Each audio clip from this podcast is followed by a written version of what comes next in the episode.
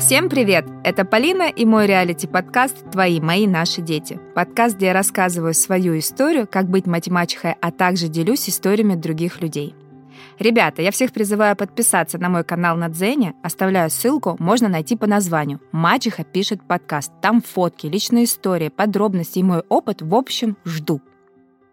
Всю весну я планировала записать эпизод на тему летних каникул, детских лагерей, которые мы до сих пор называем пионерскими, и отправления детей на лето к бабушке. Но все так завертелось, что эпизод про лето мы пишем осенью. Но меня этот факт никак не расстраивает, потому что тема эта актуальна для каникул в целом.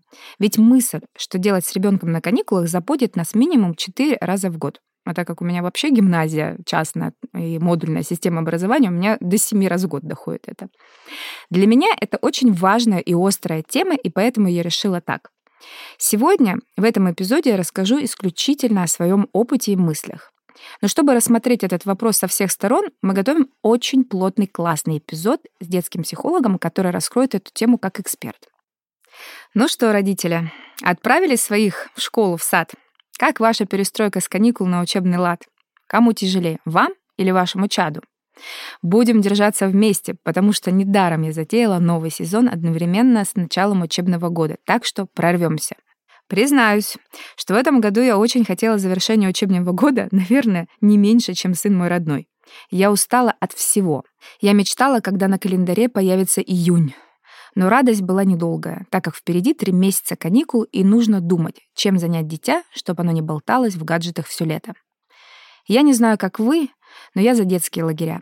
Возможно, это перенос моих детских желаний на собственных детей, так как маленькая Полина ни разу не была в детском лагере. Я так просила родителей отправить меня туда, но в ответ слышала только: «Ну а зачем тебе? Что там интересного? Блох и глистов чужих собирать?» А мне везде все надо было. Я слушала какие-то веселые рассказы про лагерь от сверстников и очень завидовала. Как только мой старший сын достиг возраста, когда его можно было отправить в лагерь, это произошло. В восемь лет мой еще маленький, но уже самостоятельный Тимурчик поехал в Орлёнок в спортивный отряд аж на три недели. Конечно, он там пару раз звонил, жаловался, но домой не просился. Был довольный, счастливый. Я тоже была довольна. Еще и потому, что, может быть, впервые услышала искренне: «Мам, я скучаю по тебе». Напомню, я в разводе, и большую часть времени Тимур живет со мной, а не со своим папой. И как-то принято было у нас только скучать по отцу. А тут вай! Я услышала чувства к себе. Конечно, я не призываю вас отправлять куда подальше своих детей, чтобы они заскучали по вам и признались в любви, я просто делюсь своими наблюдениями и эмоциями. Мы обязательно поговорим про адаптацию и тонкости подготовки к лагерю с психологом, поэтому подписывайтесь на подкаст, чтобы не пропустить новый экспертный эпизод.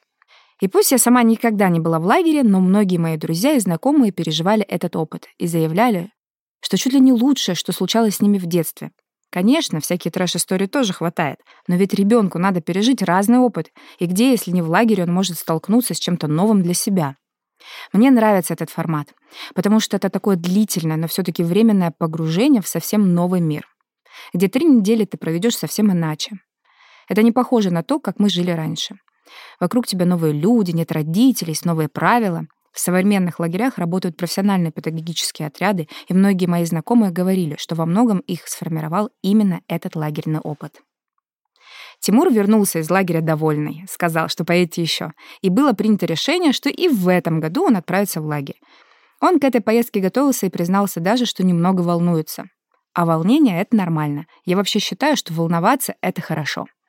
Это повод еще раз поговорить с вашим взрослеющим ребенком, выяснить, что волнует его и почему. Что с этим можно делать сейчас и как действовать в будущем.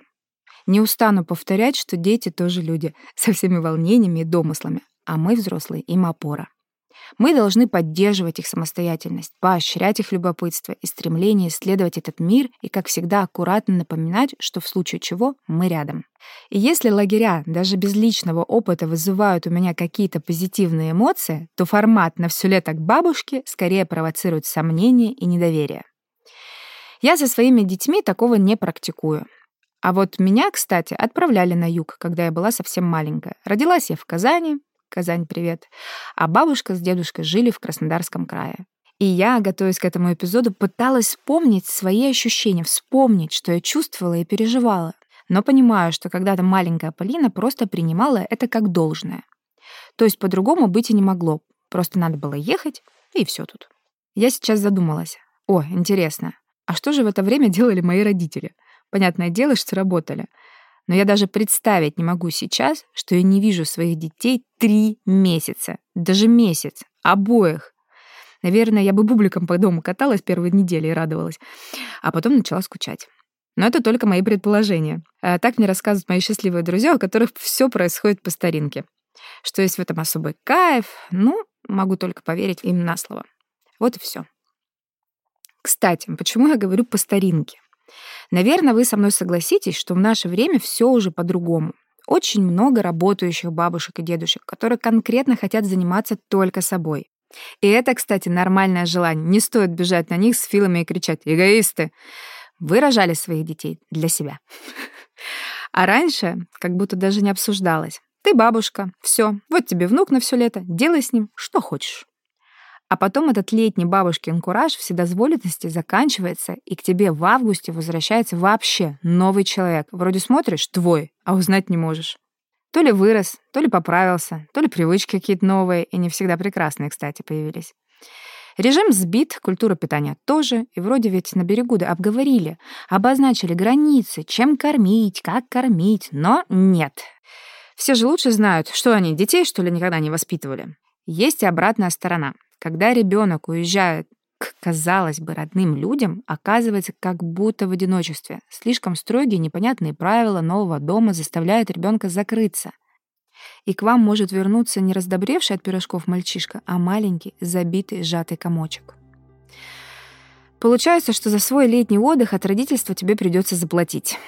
То есть ты как будто получаешь дополнительную нагрузку на будущее. Мне ужасно интересно, как это чувствуется со стороны ребенка, как он переживает эту разлуку с мамой.